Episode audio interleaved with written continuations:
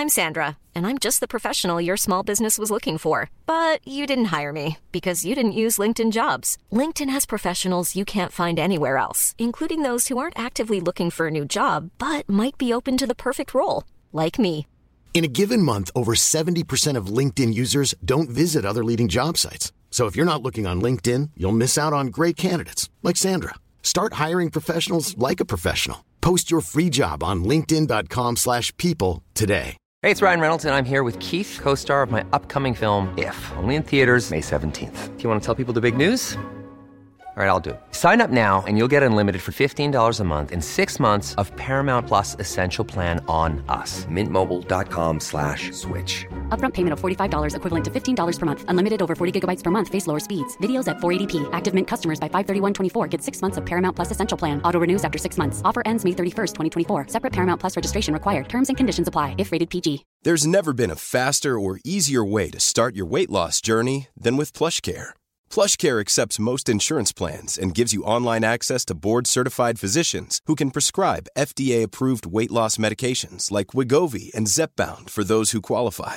Take charge of your health and speak with a board-certified physician about a weight loss plan that's right for you. Get started today at plushcare.com slash weight loss. That's plushcare.com slash weight loss. plushcare.com slash weight loss.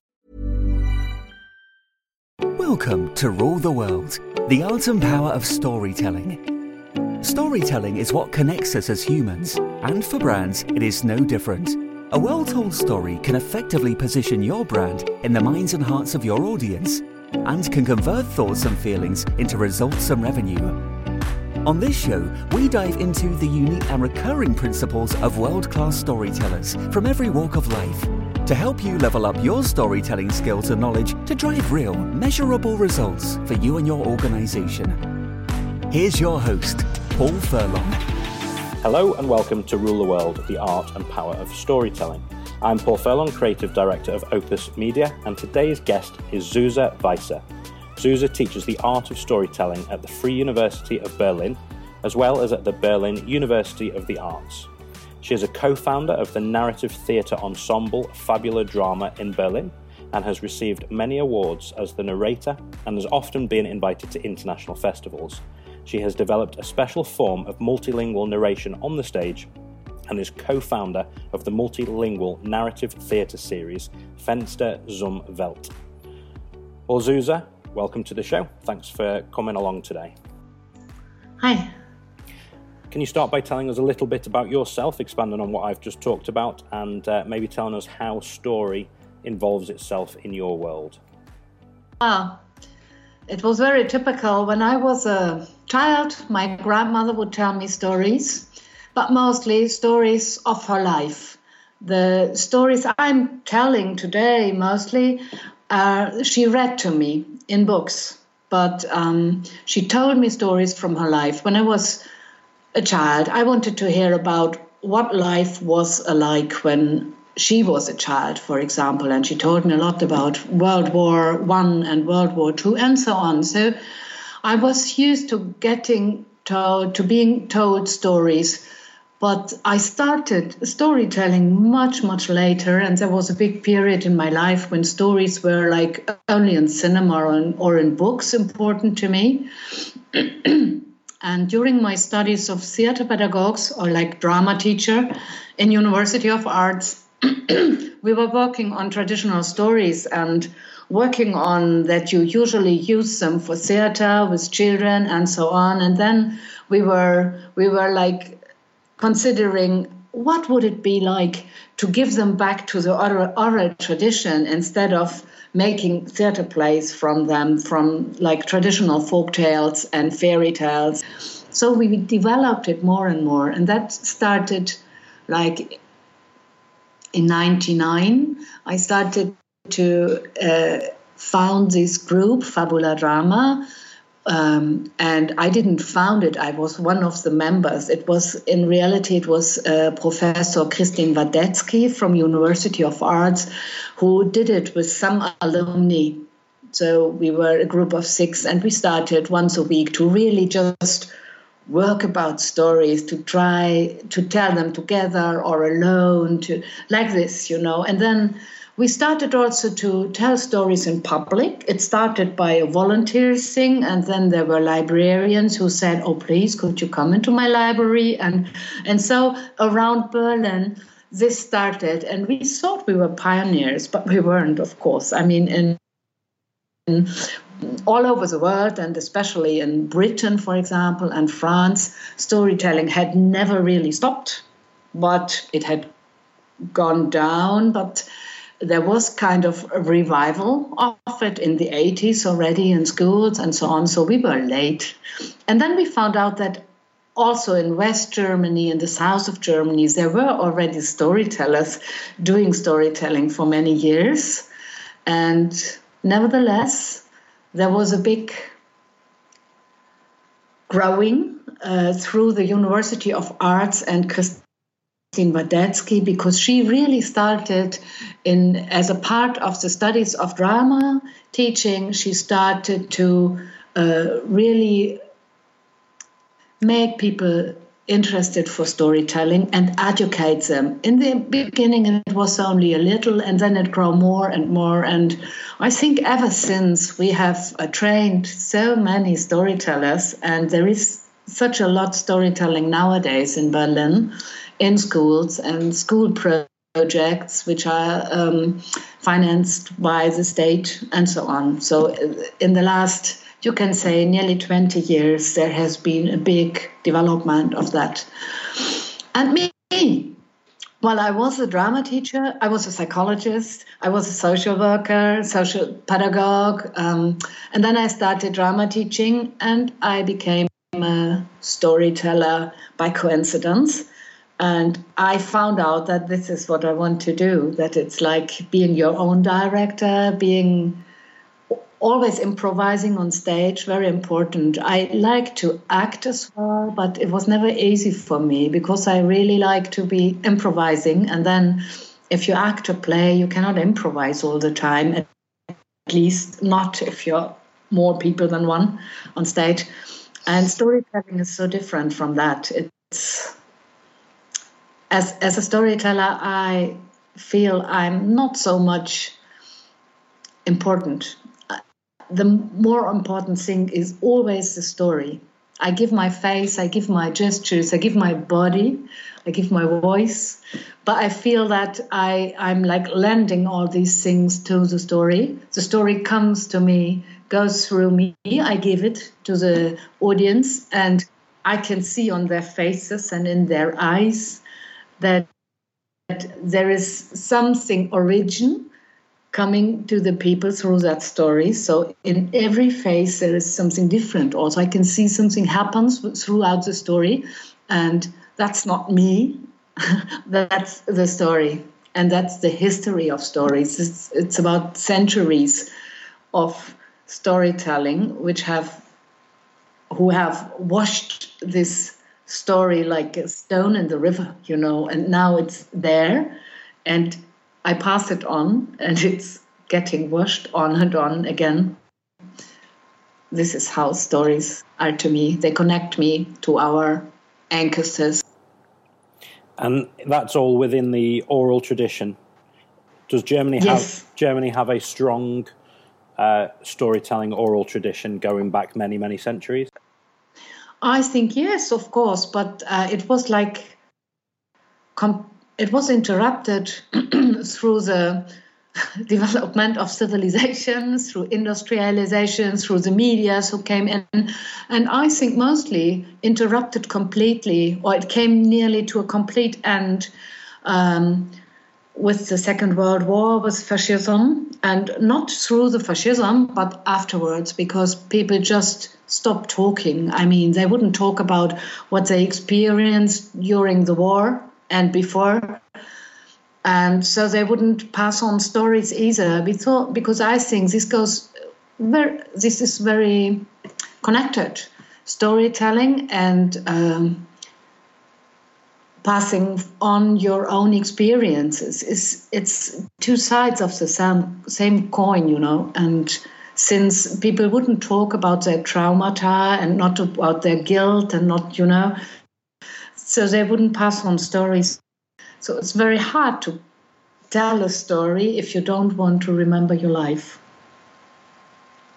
So it came nearly to a breakdown and it started again in in the late 80s, I think. Yeah. And obviously, Germany is famous for its uh, its kind of written storytelling tradition with the Brothers Grimm, and you mentioned them earlier on. So, what is it about um, Germany that lends itself so easily to fairy tales, and why do you think that the Brothers Grimm were so good at?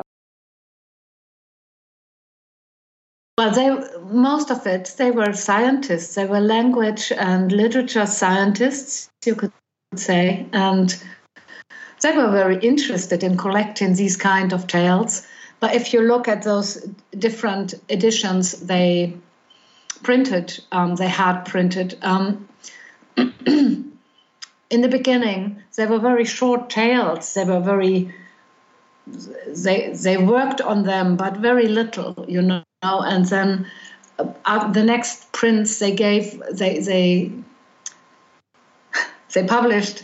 Um, they were more elaborated each time, and uh, in the end, the, the, stories as we have them now, they have never been told that way. It's a poet's work on them, you know, it's a literature work. It's not about oral tradition. So it's very hard nowadays to say what were the stories they really got. If you get, there is a, fine, a, a tiny book of prints of um, the first notes they put when they heard the stories. Um, and this gives an idea to what it was before, you know. And then you can find also that what they got as stories is partly very French because it came from Huguenot uh, people who had to leave France and brought stories which are Perrault stories or kind of. And then, of course, you you find stories in the Grimm collection, which is very con- which are connected very much to stories you find everywhere in the world, you know, and they just came through the Orient, I think, to Germany as well as to any other part of Europe. So there is nothing very special about the Grimm stories. They made them special because they put them down, they made a big collection, and because of their special way of of um, giving them their poet um, stamp profile, you know. So then they were read to children a lot, although they are not children's literature. But since they printed them as a children and house book, they were read to children, but most of them is not children's stuff, I would say. It's stories about love and crime, or sex and crime, you could say, as they have been told and told and told and told between adults and as they are told today between adults. I mean if you look the crime novels if you look the cinema it's always about that you know love and hate yeah and betrayal and that mostly the good will survive in the end. And so what do you think the importance of fairy tales are? Uh, First of it, the importance is that I think the, the, the most important message of fairy tales is that it's always good if you are in a bad situation, there's always help once you start to talk about it. Usually the turning point in the in the fairy tale is when the hero he or she sits down and cries and then when she starts to cry, there's always coming up someone. Could be an animal, could be a dwarf, could be whatever, you know, asking, Why do you cry? And then she or he tells what he's suffering about. And then there is a new you, you can walk a new way, you know, then there is this opportunity to say, ah, listen, if you go that way, you will find, and then, you know, and then the, the adventure starts. And during this adventure, usually the hero is growing over himself or herself. And then in the end, there is a solution he or she would never have dreamt of. So, this is what the first thing is. Fairy tales give a lot of hope that life is un unforeseeable, and that if you believe in this possibility, there will always open a way. First, the next thing is fairy tales tell me to believe and wonder that everything is possible, and they they they teach me to believe in good and evil, to believe that evil things can be overcome. And it's not about moral, you know. Fairy tales are not about moral. The only moral in fairy tale is that you should believe and wonder and believe in the good.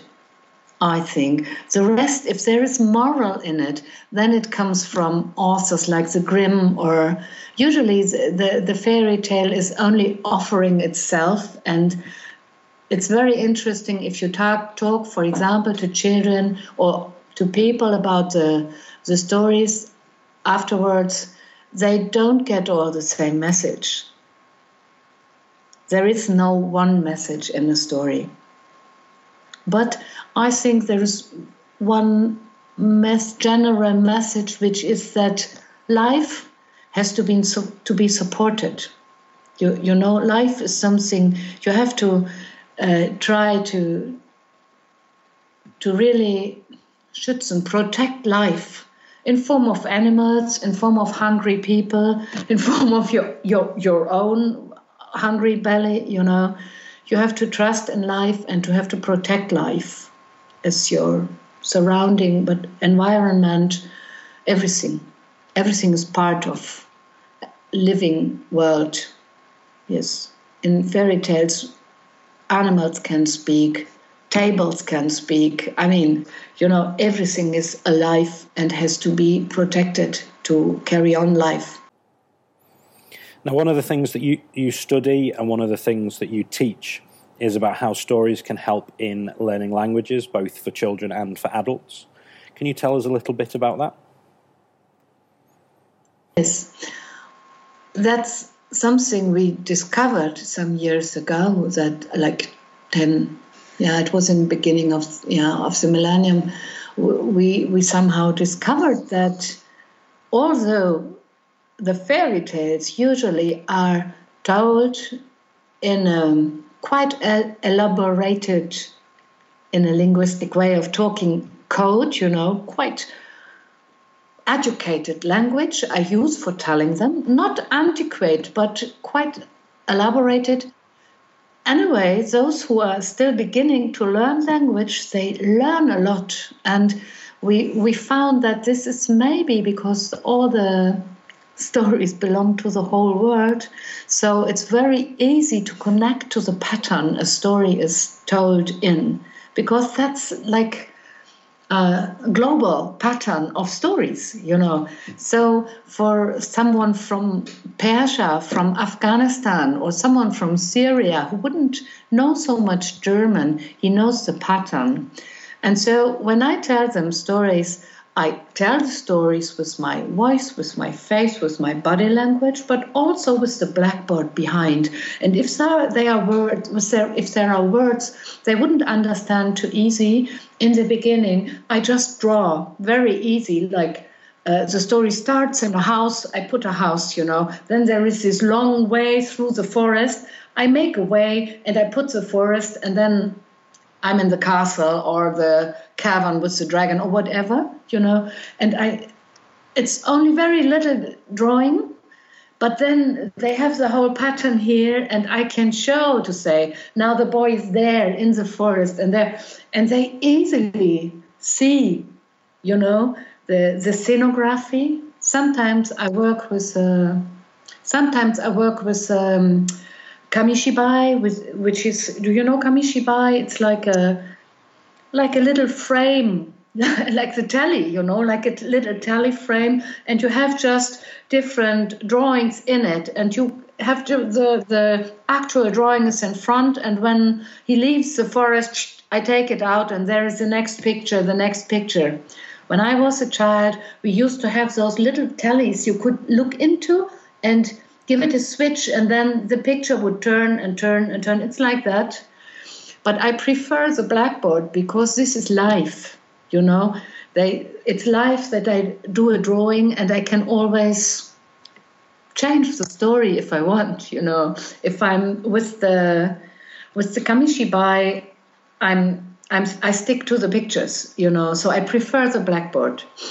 And then they easily learn and quite often, for example, those pupils, we have those classes in Germany where young pupils come to learn only German. You know, they are usually they are from 15 years on. They come from everywhere, and afterwards I talk to them, and quite often they know the story from their homes. It's different, but they know the motives. They know the they have heard it already, or not quite that, but they recognize some of the patterns. So that makes it easy. What universal elements do you find are in all the stories that people will know from around the world? It's it's the pattern that someone in the beginning, the hero, has to leave wherever he is. You know, he has to leave home because it's burned down, or because his parents died, or because he was no nothing to inherit because he was the youngest one, whatever. And then he he's on his way, and there is a big crisis. And then during this crisis, he finds someone to help him, but he has also to give something. His courage, has, you know, or he has to. Um, it's always three, you know, three chances, three he has to try three times, and only the third time he will be successful. Um, there is bad witches in forests. There is bad dragons. There can be a good dragon if it's Asian, but usually it's it's bad ones. He has to prove, or she has to prove herself, and in the end, there is a solution to free a prince or a princess or they are put into a barrel and put out into the wild sea. But then he has some magic words, and he makes uh, he makes uh, that they get onto an island, and that on that island there is a castle, and they can get into a, whatever you know. These these breaks and just a new possibility shines up and that's what they know from everywhere and then, of course, in, in the villages are different. A German village um, looks different. There's houses of stones and not of straw. You know, there is no desert in German. in German stories, there is the wood, and in Asian stories, there is a lot of um, grass. You know, like like the tundra, or or then in African stories, there's a lot of desert in the North African stories. There's a lot of desert, and so on. So the images are different, but the patterns of what what happens in stories is very alike.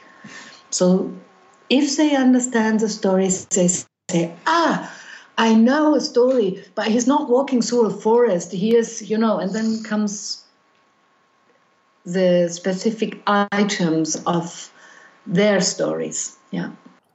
So in your biography, um, that I read about you, you wrote something, and I wondered if I could read it back to you and you could expand on it a little bit. It kind of carries on from what we've just been talking about.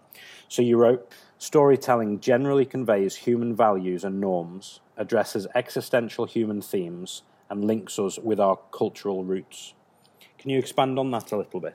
Yes, when, when I tell stories to a group of whoever, I can feel that I really connect, I get really connected to them because the story I give them is gone through my whole body. I mean, to my whole association, remembrance, my own, history, my own experiences. So all this together forms the story I heard. And when I give them to other people, I tell them to other people, the story is new. She's renewed through my own experiences.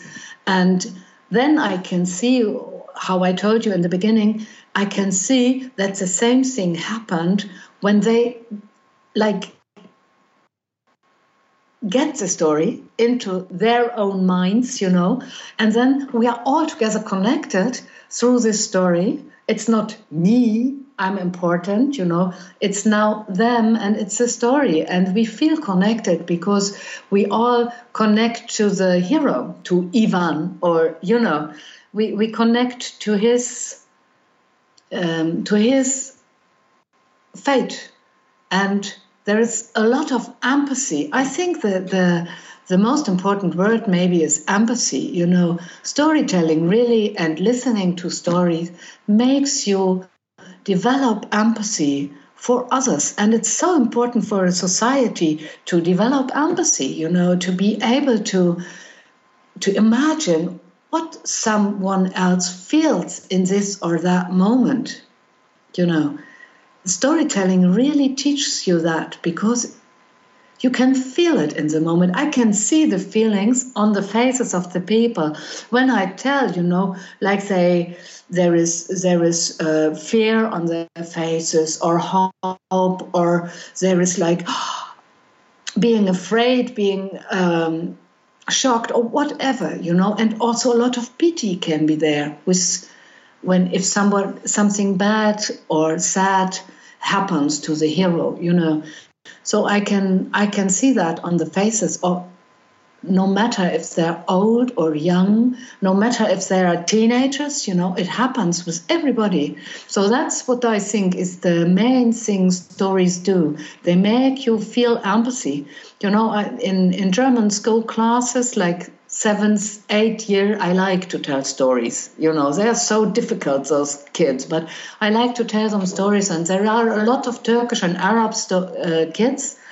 And then I, I, I talked to the teacher, and he said, Well, you know, they don't know about Jewish. They don't know that those, even those religions are so close, you know.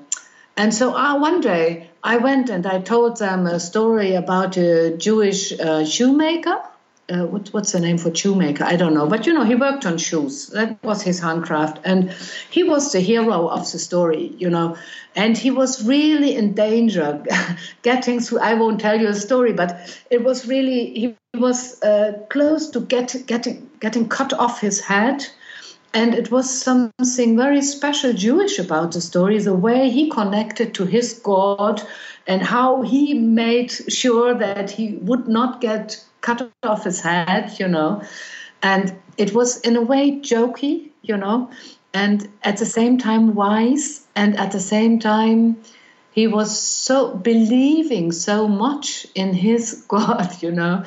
And everybody in the in the class was just uh, uh, was just favoring with him that he might get through it, you know. And he was Jewish, you know. So in the end, we talked about were they aware that they were all the time giving their heart to the fate of a Jewish man, you know? And they were not aware of it, but afterwards, you know. And so I think this this just helps to see that human being are human being, you know, and it just helps to overcome all those racist and nationalist borders we have in our minds or we, we grow up with. And so, what tools do you employ when you're telling a story to draw out the empathy in the people who are listening to your stories? I do. Is I try to just let the story speak for herself. I mean, I I tell the story from from my heart. I'm not so much. Um, I don't work the stories too much with my body, you know. I don't learn the story in the way of then I do the house and then I do the magician and then and then and then. I improvise it in the moment and I try not to be what is the adjective for vanity? Vain. Aha, very easy. In German, it's eitel. I try not to be too vain, you know. It's not about me, the story if I if I pose with my body or with my voice or with my face, I just do it to make the story more clear and not to make it theater. Because I have learned that if it's too much called theater on the during the storytelling, the people afterwards will not remember the story. They just remember your poses and they say, ah, it was nice when it was this and that, but they don't remember what it was about. So I don't, I try not to do too much. Only when there is a big audience, sometimes it's helpful to really be big, you know, and then I do. And of course, anyway, I try to be there with my whole body and with my whole attention and that's and concentration. And i i sometimes i had a, a hiccup a migraine you know. When i started storytelling because i had to sometimes afterwards the migraine was gone because my concentration was so focused on the story it could even help to the migraine. It's not always working but sometimes i experienced you know. So i think uh, it's a lot about concentration also. To be in the story and with the audience. You know, you have to be there and to see whether it gets to them or not. And also, if somebody is crying or somebody is really with another problem, you have to stop and focus on that problem to help this person in again. So, yeah. And you mentioned uh, earlier on that you've done a lot of training, you've trained a lot of storytellers in the past. Yes. So when yes, you're I- when you're training them, what practical things do you teach them?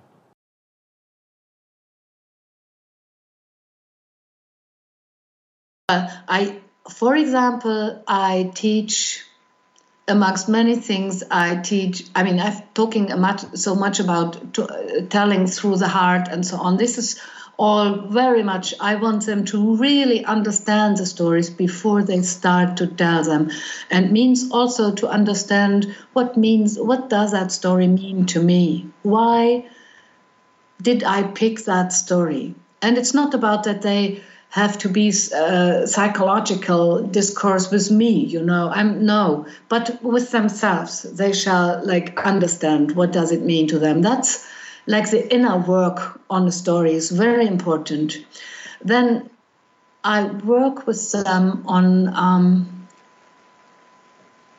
understanding the dramaturgy of a story and I'm understanding also how it can help you to understand the dramaturgy, to, to, to understand the story, and also to remember the story.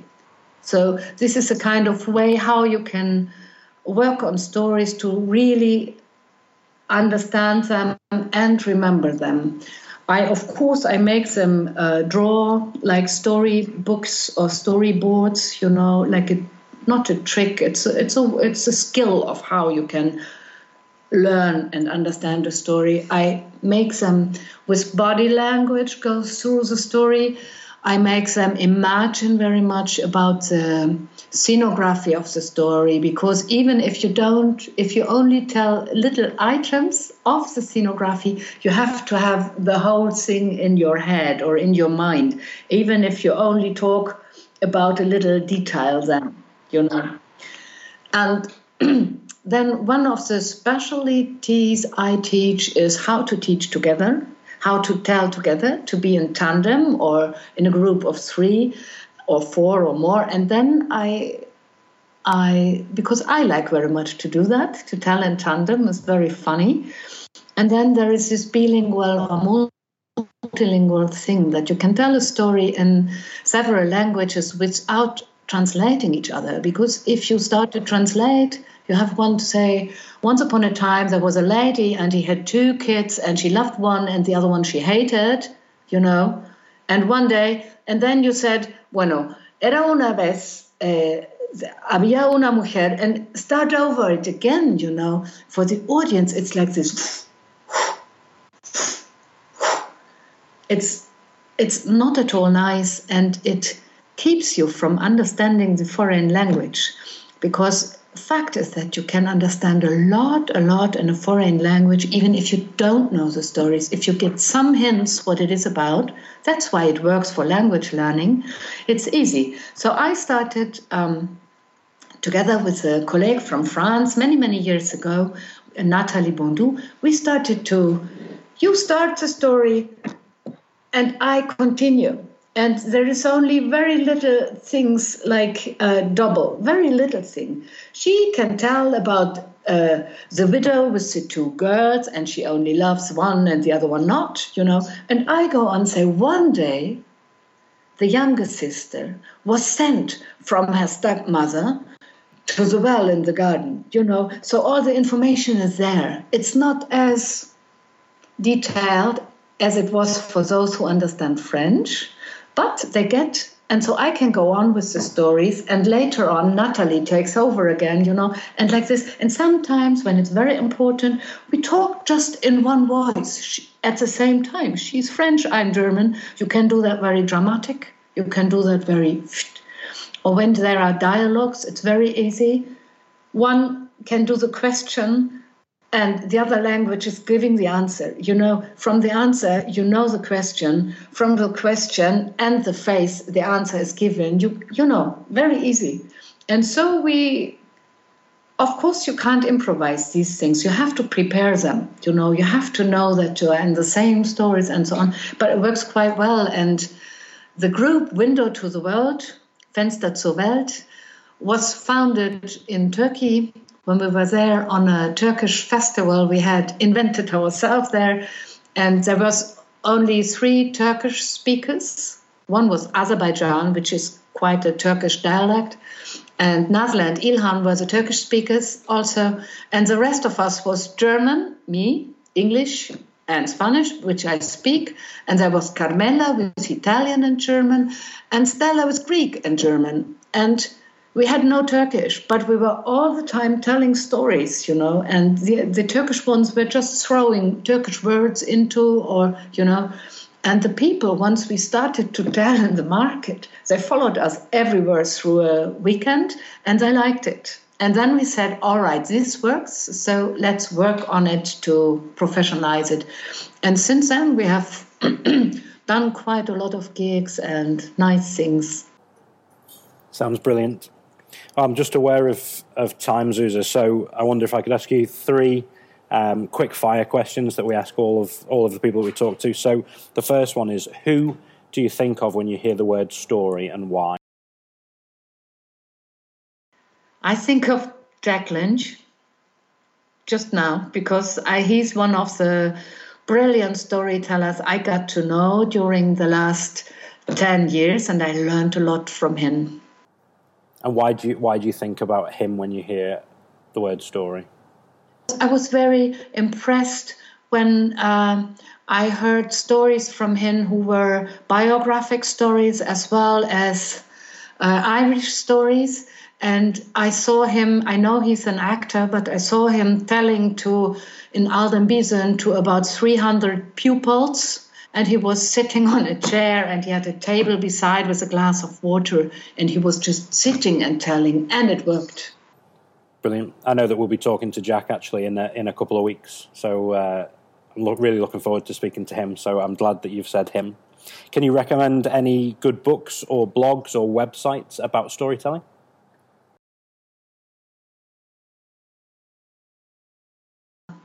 I yes i have some very, very good collections, story collections from uh, um, in English. Uh, I, I, got from a New York press. It's I think it's Pantheon or Pantheon called.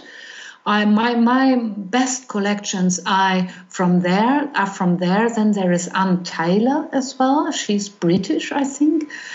I love, of course, Duncan Williamson's stories from the Traveller Stories Scottish. Eddie Eddie from Ireland. He, he's great. He, he collected stories from the people who told about their experiences with the, with the tiny folk, you know, with the other world. Um, these are I, I love stories from all over the world, and I prefer in my homeland the stories from the north, which are in the northern dialect. They are quite similar to Celtic stories. There is a lot of connection. And finally, then, Zuza, where can we find out more about you? How can we connect with you? Where can we find you online? Well, you find me online in www.suzeweisse which is my website. Brilliant. Well, it's been great talking to you today, Zuza. Thank you very much for talking to us.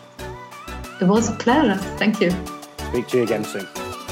Thank you for joining us for this episode of Rule the World. Be sure to rate, review, and subscribe to the show. And visit weareopusmedia.com for more resources based on today's topic, as well as access to more episodes that will help you develop your storytelling abilities. That's weareopusmedia.com. Thank you, and see you next time.